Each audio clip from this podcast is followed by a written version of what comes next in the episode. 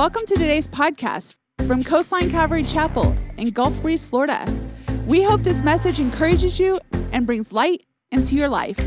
Mark chapter 4. You know, we've seen in the first three chapters of the Gospel of Mark that who Jesus is has been very well established.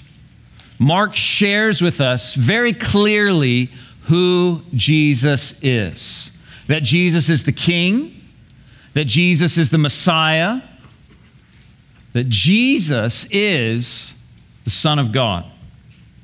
And Jesus is all about preaching that the kingdom of God, the rule, the reign, the authority of God, has arrived with his arrival, that it's finally come. The rule and reign of God have been spoken of prophesied about, awaited for, for hundreds, if not thousands of years. And at long last, with the arrival of Jesus, the Messiah, he would now establish his kingdom, the rule, the reign of God. But not as was expected.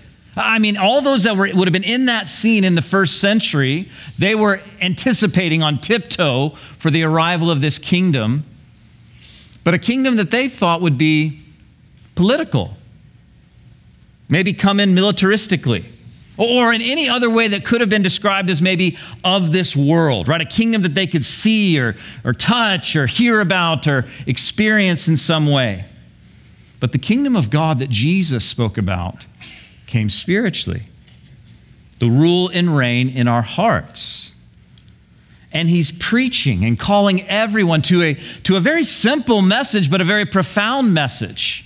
You find it there in verse 15 of chapter 1 repent of your sins and believe the good news.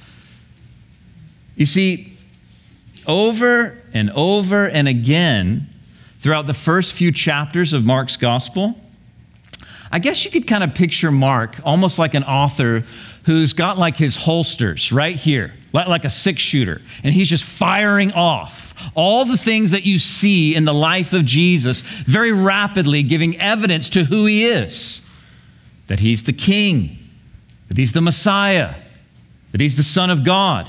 And like a quick shot with a, with a six shooter rapidly firing, he's showing us through these chapters that he's not just a rabbi that's come on the scene, but he has authority authority over spiritual forces.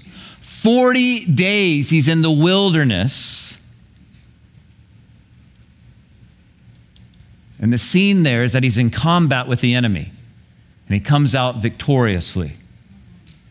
He has power to cast out demons, Marcus showed us. He not only has authority over spiritual forces, but over physical frailty. I mean, you got a headache, Pete's mother in law, Jesus is there, right? Those with leprosy, Jesus can handle it. The blind, the paralytic, Jesus has authority spiritually, but also, also authority over physical frailty. He has authority and boldness with the elite of the culture. Maybe you remember from a few weeks ago that there was this political group known as the Herodians. What we know about the Pharisees, the priests, the Sadducees, when, when they would encounter Jesus, Think of who he is. This guy from Nazareth, kind of a no name town, a rabbi. But when he would encounter those who were of the elite in the culture, there was authority there in what he would share and what he would do.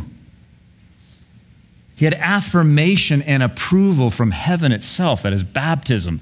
This is my beloved Son in him I'm well pleased. I mean, as you read through the first three chapters, here's what I'm trying to say.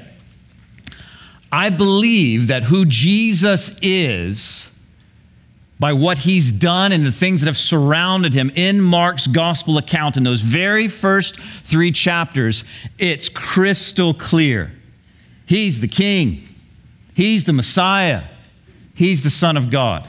Well, now in chapter four, Mark kind of turns kind of his focus from, from the events that are surrounding Jesus, the things that Jesus is doing that are evidencing who Jesus is, he turns his focus from what Jesus is doing to the content of his teaching. Jesus most often taught in the form of a story. Jesus' stories were, they were entertaining for sure. And sometimes, though, they were even offensive to those who were really listening to what he had to say. But they enlightened those who were there, open, and, seeking to see and hear and learn about what Jesus was really saying. And the teachings that we'll look at for the next couple of weeks here in Mark chapter 4, they focus on how the human heart responds to truth. Can I ask a question? How many among us in the room have a human heart? Okay, we got that physically. So this is the deal. What we're about to engage in over the next couple of weeks, this morning we'll just look at one parable. Next Sunday we'll dive into a couple. These are tailored, custom fit to where you are in this season of your life. It's going to speak about the attitude, the receptivity, the openness, the crowdedness, maybe, the distractedness, possibly, of your heart. Of your heart. Not the arteries, not the clogs, not those kinds of things, but your sensitivity to God's Spirit. You know, often in our culture today, what will be judged if you're in a time of listening to God's word is, well, how was the preacher? How did he do? What we'll learn this morning is that most often what's in question is, how is the listener? Is the person leaning in to what's being said from God's word? We'll see this morning in Mark chapter 4 that the focus is upon one's response to truth. Let's look at verse 1. Mark chapter 4, I'll read again once again from the New Living Translation. Here's what Mark records for us. Once again, Jesus began teaching by the lakeshore, and a very large crowd soon gathered around him. So he got into a boat, and he sat in the boat while all the people remained on the shore. Jesus isn't in the synagogue teaching by the lake shore, teaching out of a boat. And this is interesting on a, on a, number of different levels. I mean, it seems like anytime he steps toe into a synagogue, there's controversy. So now he's out on a boat teaching. There's a very large crowd there, mixed company for sure. Some have heard about the healing. Maybe others are there for food. Some just like the stories. Maybe some just have a gnarly case of FOMO, right? Like fear of missing out. Something's going on. I want to be there. Others see a crowd, so they join in. Maybe some have never heard him teach, but they've heard about him. So they're there. And Mark tells us that as Jesus was teaching, he sat in the boat while all the other people remained on the shore. You know, the phenomenal thing about the Bible, the Bible is not a history book.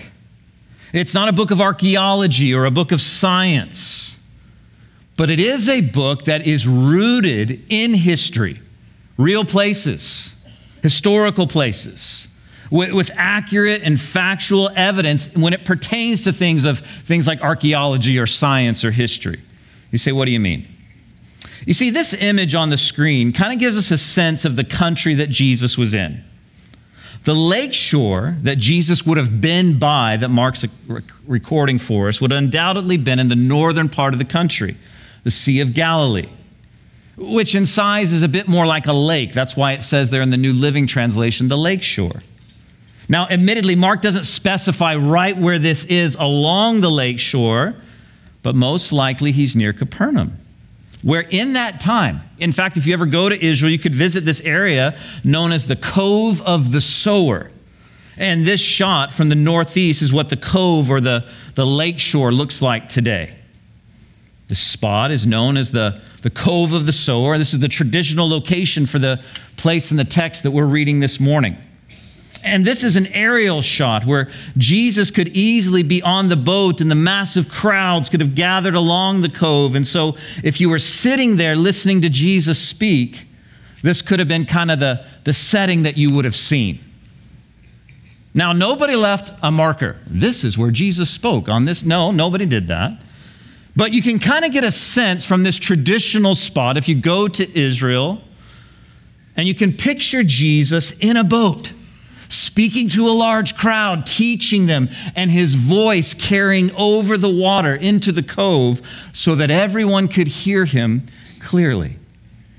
And in verse 2, it says he taught them by telling many stories in the form of parables, such as this one, Mark writes. Now, before we look at the parable, here Mark tells us that Jesus taught them by telling stories.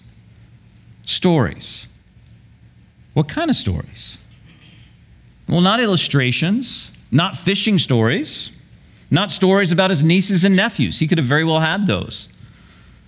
But he introduces us to a new word, at least for our reading in the Gospel of Mark as we're going through it. Mark says that Jesus taught using parables. Parables. The English word for parable, it kind of comes from two Greek words that means to cast alongside. So a parable, it's a story or it's a figure placed alongside a teaching to help us understand its meaning. Some have said that a parable is just simply a, an earthly story with a, with a heavenly meaning. And that is true. But here's the thing about Jesus' parables that are so important for you to grasp. The purpose of the parable was to get those who were listening deeply involved and almost compelled to make a decision about the truth that Jesus was sharing, a call to action. One author, when, when kind of commenting about Jesus' parables, said this His parables were penetrating and personal. And after many heard them, especially the religious leaders, they would want to kill Jesus just by sharing a parable. So when you picture Jesus here in the boat with the crowds gathered along the lakeshore, it, don't picture this like he's sharing a story. It's a beautiful day in the na- no, that's not the kind of scene there. It's not a guy with maybe a soft spoken but powerful perm painting a picture, you know, like a Bob Ross or something. It's not that. It's a beautiful scene, but it's not Mr. Rogers or Bob Ross coming to share a story. See, these parables, they begin very innocently with a picture or a scene that those listening, they would have easily said, Oh man, I know exactly what he's talking about. I could step into this story. The parable would, would pique their interest, capture their attention. But if you're really listening, the parable would be a mirror or a window by which to see God and His truth. And then offer an opportunity for what? The same thing that Jesus has been preaching all throughout the Gospel of Mark for the kingdom of God, the rule and reign of God to come into your life. And so Jesus is there. Do you have the scene? Are you at the Sower's Cove? Can you picture yourself there? Your toes in the sand, so to speak. Jesus on the boat, sitting and speaking to these large crowds opening up with a story. And as he begins to speak, he's speaking to a group that most likely would have been illiterate. Not 90% of them possibly were agrarian, you know, peasant farmers. And so he says this in verse 3 Listen, a farmer, a farmer went out to plant some seed. And you can imagine those in the crowd saying, I can relate to that. I just did that on Tuesday, right? Or maybe a father there sees his son and says, Listen, the teacher, he's talking about your chores, right? This must be God's will for us. When we get home, let's get those seeds planted. Jesus is connecting with them. He sees this crowd and he shares a scene that would be very familiar to them. Let's read it, verse 4 through verse 9. He says, This farmer, as he scattered it across his field, some of the seed, well, it fell on a footpath, and the birds came and ate it. Other seed fell on shallow soil with underlying rock. And the seed sprouted quickly because the, the soil was shallow. But the plant soon wilted under the hot sun, since it didn't have deep roots, it died. Well, other seed fell among thorns that grew up and, and choked out the tender plants, so they produced no grain. Still, other seeds fell on fertile soil, and they sprouted. They grew, produced a crop that was 30, 60, even 100 times as much as been planted. And then he said, Anyone with ears to hear should listen and understand. That's church for the day. We'll see you next week. I mean, that's the story. There's no like, turn back to Isaiah with me and Jeremiah and Ezekiel. And let, me, let me paint the picture of what I'm trying to say. There, there's no cute story at the beginning and three points that rhyme at the end to kind of help you remember it for the week. He's just saying, hey, you, you know, there's a farmer that goes out and casts seed. Yeah, we, we know that. Now, listen, as a 20th century human, say, what do you mean? Born in the 80s, but now living in the 21st century as a Christian, when I read this, or maybe as we read this this morning, there's maybe a lot of things that you wonder, but don't you kind of wonder, like, what's up with this farmer? I mean, in today's world, when I think of farming, I think of something like this right? Like clean lines and rows. And we've got drones maybe to, to plant and to fertilize. And, and harvesting is maybe, a, a, it's done with kind of a symphony of man and machine producing massive crops. Now, obviously, during that time, it's not that sophisticated. But I've often wondered what is up with this farmer? Why does he seem to be so wasteful? Why are there four different types of soil so close together? And the farmer, I mean, these are like 90% of the individuals here are illiterate. They're, they're part of an agrarian culture. They're, they're peasant farmers. Seed would have been very precious to them. Why is he so careless with what is probably his livelihood? Now, remember, this is a parable, not, not an actual account. It's not the purpose or design. And please catch this about a parable. It is not the purpose or design of a parable for every character, every element of the story to represent or mean something. Often parables have one singular point. Pop quiz How many points do most parables often have? One. There's one point to the parable that Jesus is driving home. But I, have often wondered and kind of had a hard picture or you know, difficulty picturing what, what Jesus is describing. But for those who were there, these farmers, they could relate. Let me see if I can help us step into the story just through this image. This is a field, actually, two fields in the area of Galilee. And the rocks here actually separate the fields. These rocky places, as Jesus references, have thorns near them. Why? Because a, for, a farmer naturally wouldn't till up the soil around the rocks, so thorns would grow near the rocks. To the left, you have the good soil, a footpath between the places of the thorns and the rocky places, so that the farmer or the sower could scatter his seed. And this kind of fits the context of how the, the fields in that day and in that time would function. And Jesus describes this farmer as scattering his seed onto four soil types. So, again, what's up with this farmer? There's no drones, nor did farmers kind of meticulously place each seed into a nice little row. But the farmer, he, he would grab a handful of seed and think of it like a sprinkler head, right? Not a dance, you know, that whole thing, but, but like a sprinkler slinging his arm spreading and casting the seed. So the seed would be sprayed all over these four areas the good soil, the path, the thorns, and the rocky places. See, for those there on the, the lake shore, they get this, right? That's their Tuesday, so to speak. They know exactly what he's talking about.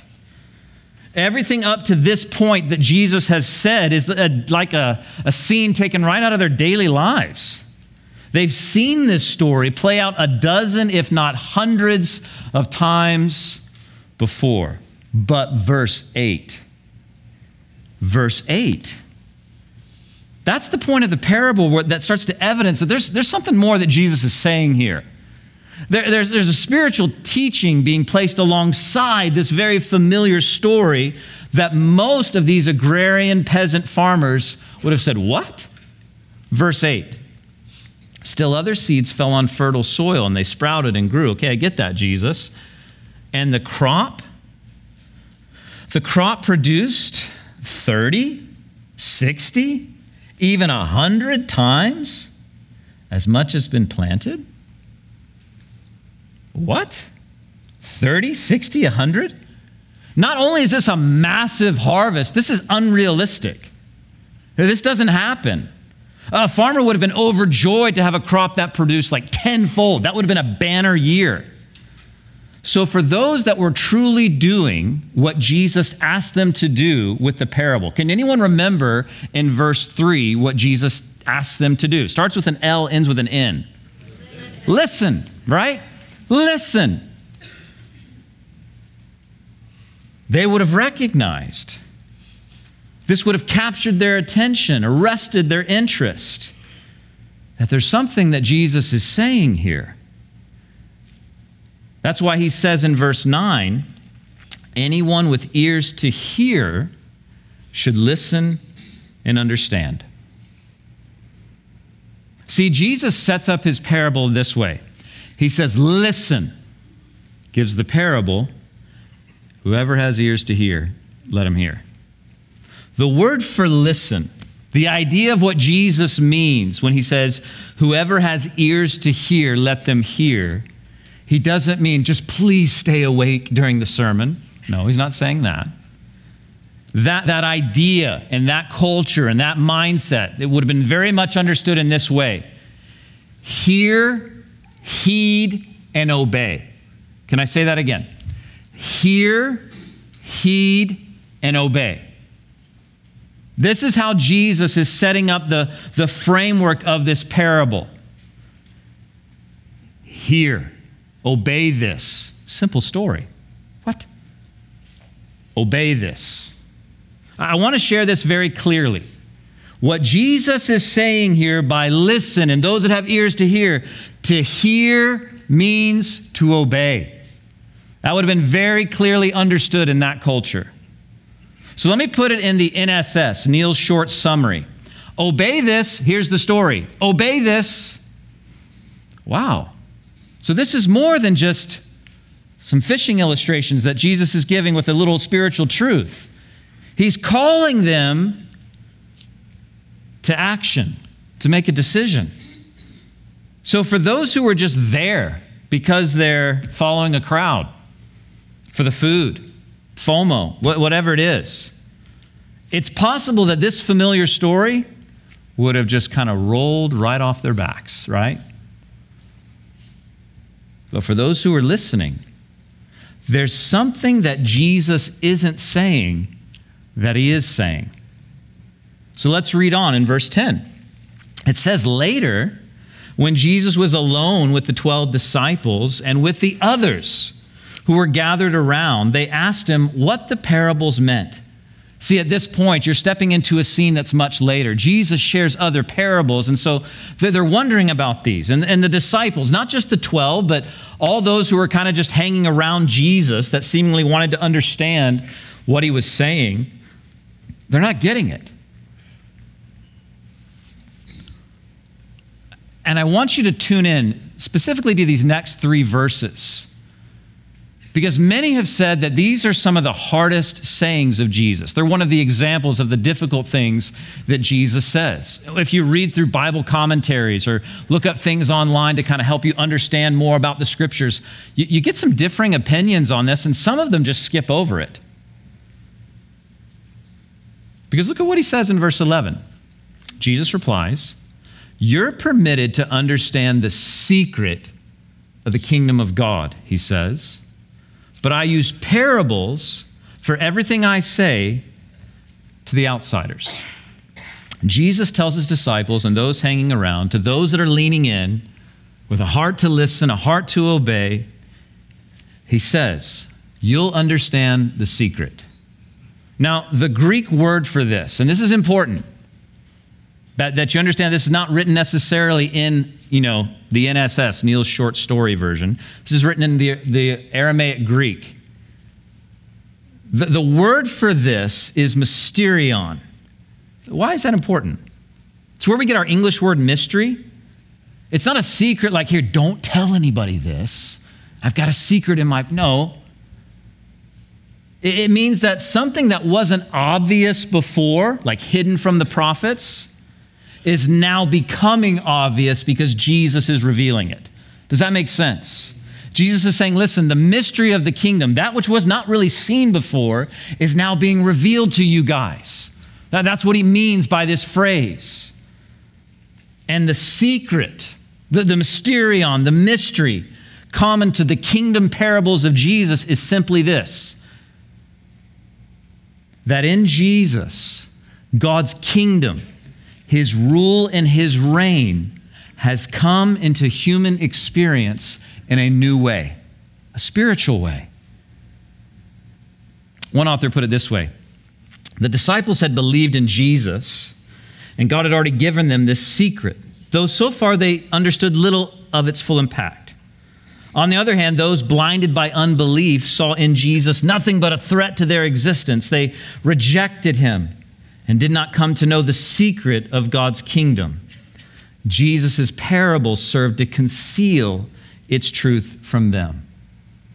So if you were listening to Jesus, if you were open to what he had to say, if you were following that outline that he had for you, obey, listen, parable, obey, listen, you'd get it. But if not, go right over your head. That's why he says in verse 12, so that the scriptures might be fulfilled. And here he begins to quote from the book of Isaiah When they see what I do, they will learn nothing.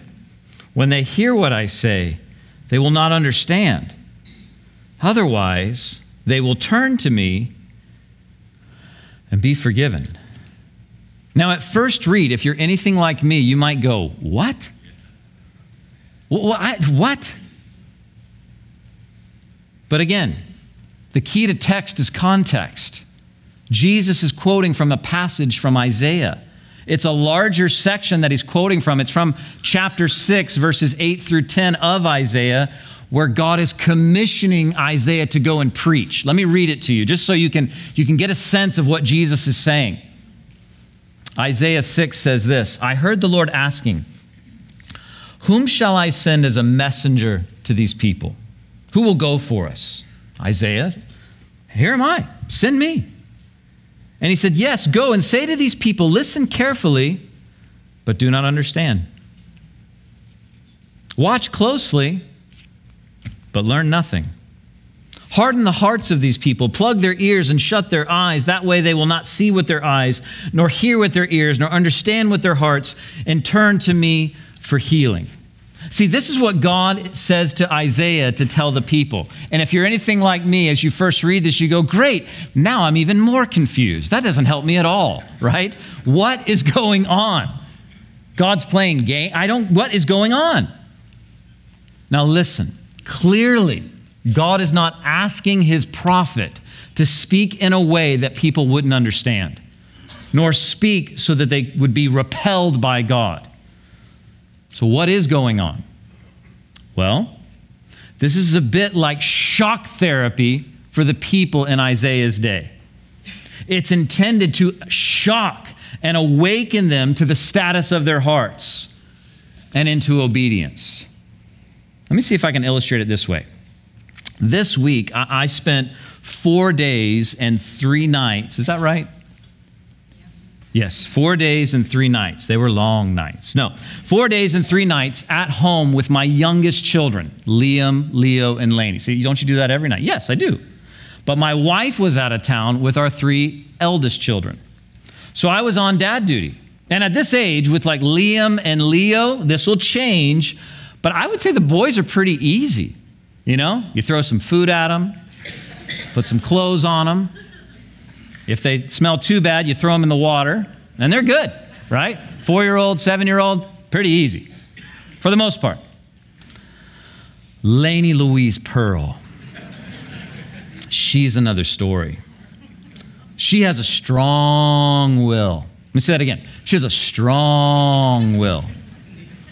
Jesus had the sons of thunder. In our family, we've got their long lost sister, right? That's Laney Louise. But I learned something about Laney this week. She does not, and she understands what it is, she does not like timeout. I've learned that.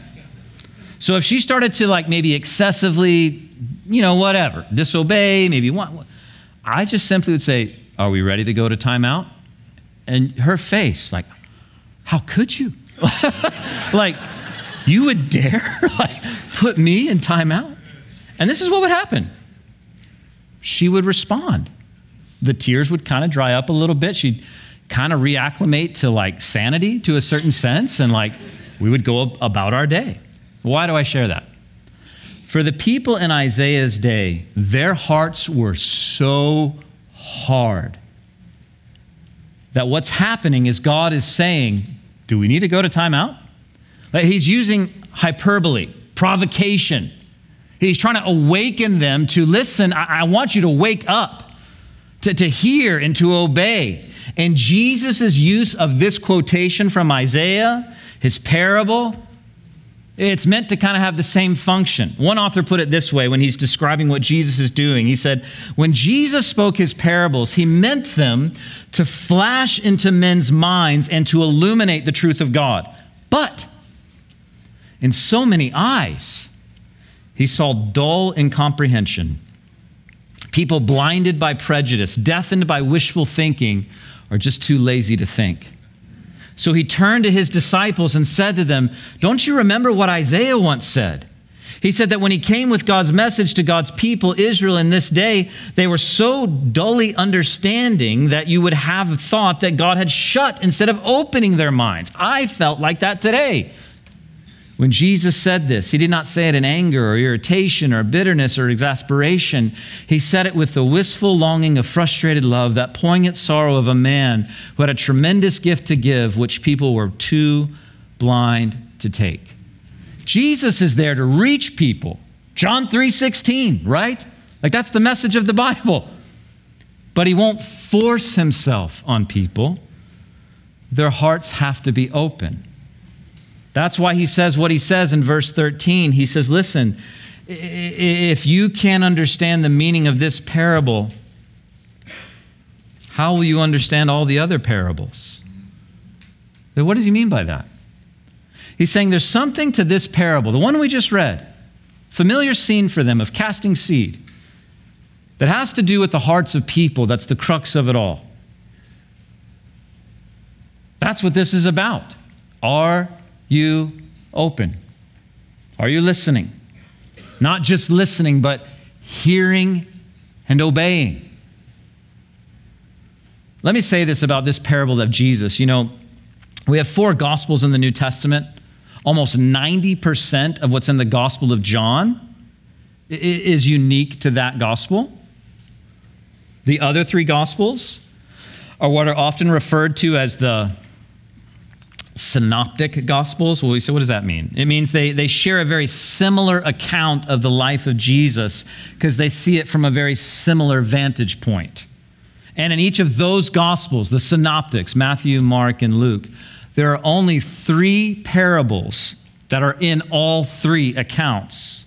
And in each of those gospels, the very first parable is the one that is mentioned earliest, is the parable of the sower and the seed. So, why do I say that? In a sense, the meaning of this parable from Mark chapter 4, it's like Jesus is saying, if you can't understand the meaning of this parable, how are you going to get all the other ones? Because this is a, a parable about parables. If we don't get this, we're going to struggle with all the rest. So he explains it. Look at verse 14. The farmer plants seed by taking God's word to others. Jesus explains very simply the seed equals the word of God. Church, what does the seed equal? The word of the word of God. God's truth to us. Yes, absolutely, emphatically, that includes the life, death, burial, resurrection, ascension, and the return of Jesus, the gospel. Most definitely does the seed represent the good news about Jesus. But also, it's, it's very simply God's truth, His word being spoken to us collectively or individually. This parable could be more appropriately called the parable of the soils, because that's really what it's about. So in verse 15, Jesus says, The seed that fell on the footpath, well, it represents those who hear the message only to have Satan come at once and take it away. The first of the four soils, soil representing the condition of a human heart, is the footpath, or what's often called the hard heart. The seed, the Word of God, seemingly makes no impact on hard path people. This isn't a rhetorical question. Let me see if you can get the answer to this. Is it the fault of the seed? No. no. Just as in the days of Isaiah, just as in the days of Jesus, just as in every day, the hearts of some people are hard. It's not that the word has lost its effect, but that the word of God does not take root where it's not welcome. So Jesus says Satan, like the birds of verse 4, easily comes at once and just takes it away. Maybe those who have hard heart, they don't feel any need, no desire for anything other than what life has to offer. No sense of guilt, no need of forgiveness. One author put it this way Satan has no trouble with these people. This is a reality to remember. In taking in the Word of God and sharing the gospel, there is a real enemy who seeks to cast doubt, despair, and disbelief. What's the remedy for a hard heart? Well, if you were asking a farmer, how do we fix some hard soil? Got to plow it up, right? Warren Wiersbe says this hard hearts must be plowed before they can receive the seed, and this can be a very painful experience. You know, on Wednesday night, we had a, a prayer gathering together here as, as a church. And we had six different guys from within the congregation kind of lead us through a time of focused prayer we prayed for the, the businesses in our local community, prayed for the families, the relationships between the, the parents and children, the husbands and wives, prayed for our local government, prayed for our schools, prayed for our local church, prayed for those who don't yet know the Lord. And one of the guys leading us in prayer said something that was very insightful. He said that he and his wife had been praying for months, for months, for their son who was very far from God. He said they would have sleepless nights, but their son would be just one room away, sleeping away, but far from God. And he said something. He said, But then it happened. My son's heart was crushed and open to God. You see, the attitude or the condition of one's heart is often the governor of their response to the Word of God. The sower goes out to sow, and some seed falls on a path that is hard trodden. So the birds come quickly and take it away. Is it impossible for a hard soiled heart to be softened? No, it's not impossible. God can do anything. He can do anything. He can crush a heart, He can open a heart, He can plow up that heart. But don't think that if you've ever shared God's word or, or, shared the good news about Jesus or just let your life story be an example to a friend, a family, a loved one, and they don't respond, that in some way I've failed. See, God loves people enough to give everything for them, but not to force Himself upon them The sower goes out to sow. Some of the seed fell on a hard heart. So Jesus goes on to explain the second soil, the condition of the human heart. Verse 16. The seed on the rocky soil, he says, represents those who hear the message and immediately they, they, they receive it with joy. But since they don't have deep roots, they don't last long.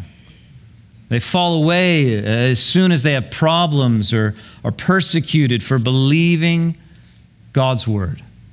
The rocky soil, the second of these four, are, are those who maybe hear the message and receive it and are even excited about it. I mean, it's God's word, God's will, and it's good. Listen to how the Apostle John describes God's word and will. He puts it in this way it's from 1 John 5. He said, Everyone who believes that Jesus Christ, that he is the Christ, has become a child of God. And everyone who loves the Father loves his children too. We know we love God's children if we love God and obey his commandments. Look at verse 3. Loving God means keeping his commandments, and his commandments are a bummer. No. We know that loving God is keeping his commandments, and his commandments are not burdensome. The, the soil that falls on that rocky heart, they, they learn about God. They, they come to know what he's really commanding of them, and they go, This is good. This isn't burdensome. I like this. The Apostle Paul put it this way in Romans 12, 2, that it's the good and acceptable and perfect will of God. That the will of God for your life is not anything other than that. Jesus, he puts it this way John chapter 10 I am the gate. Those who come in through me will be saved. They will come and go freely and will find good pastures. The thief's purpose is to steal, kill, and destroy, but my purpose is to give them a rich and satisfying life. I mean, this is good stuff. The seed that goes out that falls on this rocky, they hear this and go, Sign me up. I want the will of God. I, w- I want to go through the gate. I want that rich and satisfying life that God has. I want those commandments that are not burdensome. There's a response to the Lord, and it's a good response. And that heart that is right, it shows a little bit of growth. But here's the reality, church trouble inevitably comes into all of our lives. The, the rain, the blessing that falls on the just and the unjust, the Bible says. The flip side of that is drought falls on the just and the unjust. Difficult times come. And for being a Christian, following Jesus doesn't necessarily mean that things in your life just ultimately open up and become rainbows and roses. No, you can be targeted from the enemy because you belong to God. You know, there's a um, popular English proverb that says, when the going gets tough, the tough get going, right? Well, it's like Jesus is saying, when the going gets tough, they gone. Like that's what he's saying here for the rocky, soiled heart. Why is that? Jesus gives a very insightful explanation. There's no root. The New King James puts it this way there's no root in themselves. I like how Pastor David Guzik explains this. He says, Some professing Christians have no root in themselves. What that means is their root is in their parents, or in their Christian friends, or in their pastor, or in some kind of enthusiastic surrounding. And then he quotes from Charles Spurgeon and says, There, then there are many more whose religion must be sustained by enthusiastic surroundings. They seem to have been baptized in boiling water. And unless the temperature around them is kept up to that point, they wither away. The religion that is born of mere excitement will die when the excitement is over.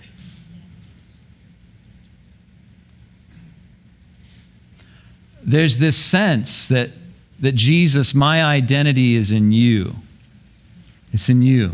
I am who you say that I am my root goes into you. Not just my surroundings, not just my community, not just my leadership, not just my family. Those are all good things. But I find my root in you.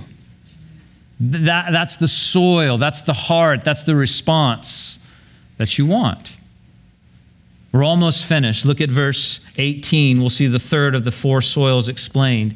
He says, The seed that fell among thorns represents others who, who hear God's word, but all too quickly. The message is crowded out by the worries of this life, the lure of wealth, and the desire for other things. So no fruit is produced.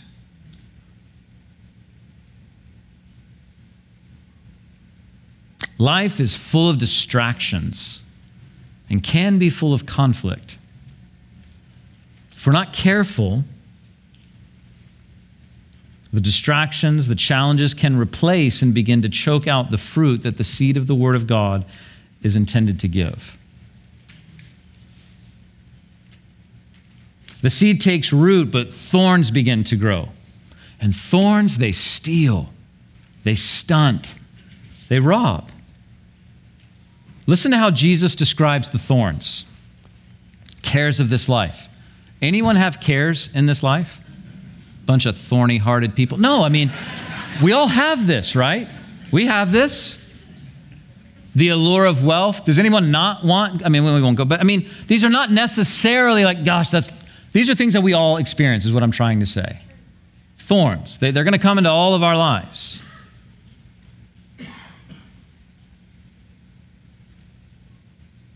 But they begin to crowd.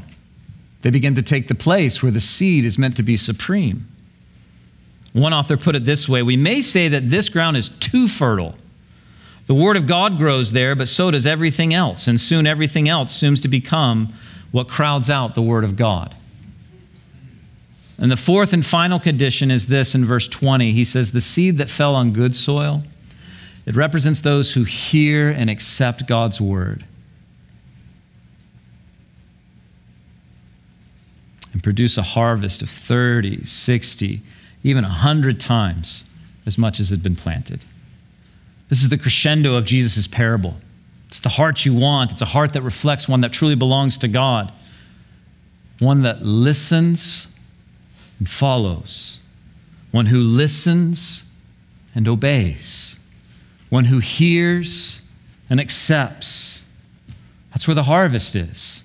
It's where the fruit is produced. Jesus said this in John 15 I am the vine, you are the branches. He who abides in me and I in him bears much fruit, for apart from me you can do nothing. Jesus' half brother put it this way don't just listen to God's word, but do what it says. Otherwise, you're only fooling yourselves. See, as we close this morning, let me say this. I don't believe that the soils of the heart are simply just a one time thing or a lifelong condition. So, what do you mean? You say, well, I'm just a footpath guy, hard hearted. When it comes to meeting and greeting in church, I don't do that. That's not my thing. Or I'm just thorny, right? I got the cares of this world, or, or I'm the good soil, always. I'm a Christian, so that, means, that must mean what that is. I've always got good soil in my heart. See, I don't believe that these conditions of the heart, these soils that Jesus is giving a parable about, just represent the heart condition before coming to Jesus. They most definitely do. Most definitely do. Represent a heart. But also as we walk with Jesus, to have the soil of a heart that produces, that genuinely belongs to Him Listen, if I can have your attention, I, I believe we have the responsibility to ask Are there any rocks or thorns in my life that need to be tilled up? We may know right offhand what those are. Others may need to be revealed to us by God or maybe by others. But here's the interesting thing that a farmer knows about rocks, especially in that kind of area of the world. You can remove the rocks in your soil, and years later, rocks can come again. They can surface over time. As God's word goes forth into your life, honestly ask Am I listening? See what please remember what listen means. The word and idea for what Jesus says when he says, Whoever has ears to hear, let them hear. It means to hear, to heed, to oh, what, church? Obey. I want to be very clear on this. To listen is to obey, to follow Jesus. That old phrase, he's not looking for fans, he's looking for followers. And here's the, the crux of the parable. Okay, Lord, as I trust and obey, I experience the kingdom of God in my life. Is that burdensome? That's the good, the perfect, the acceptable will of God. See, the heart can be the very central facet of who you are. Proverbs 4:23, guard your heart with all diligence, for out of it spring the issues of life. To have good soil, don't harden your heart. Remember Revelation 2 and 3? Jesus speaking to the church. Whoever has ears to hear.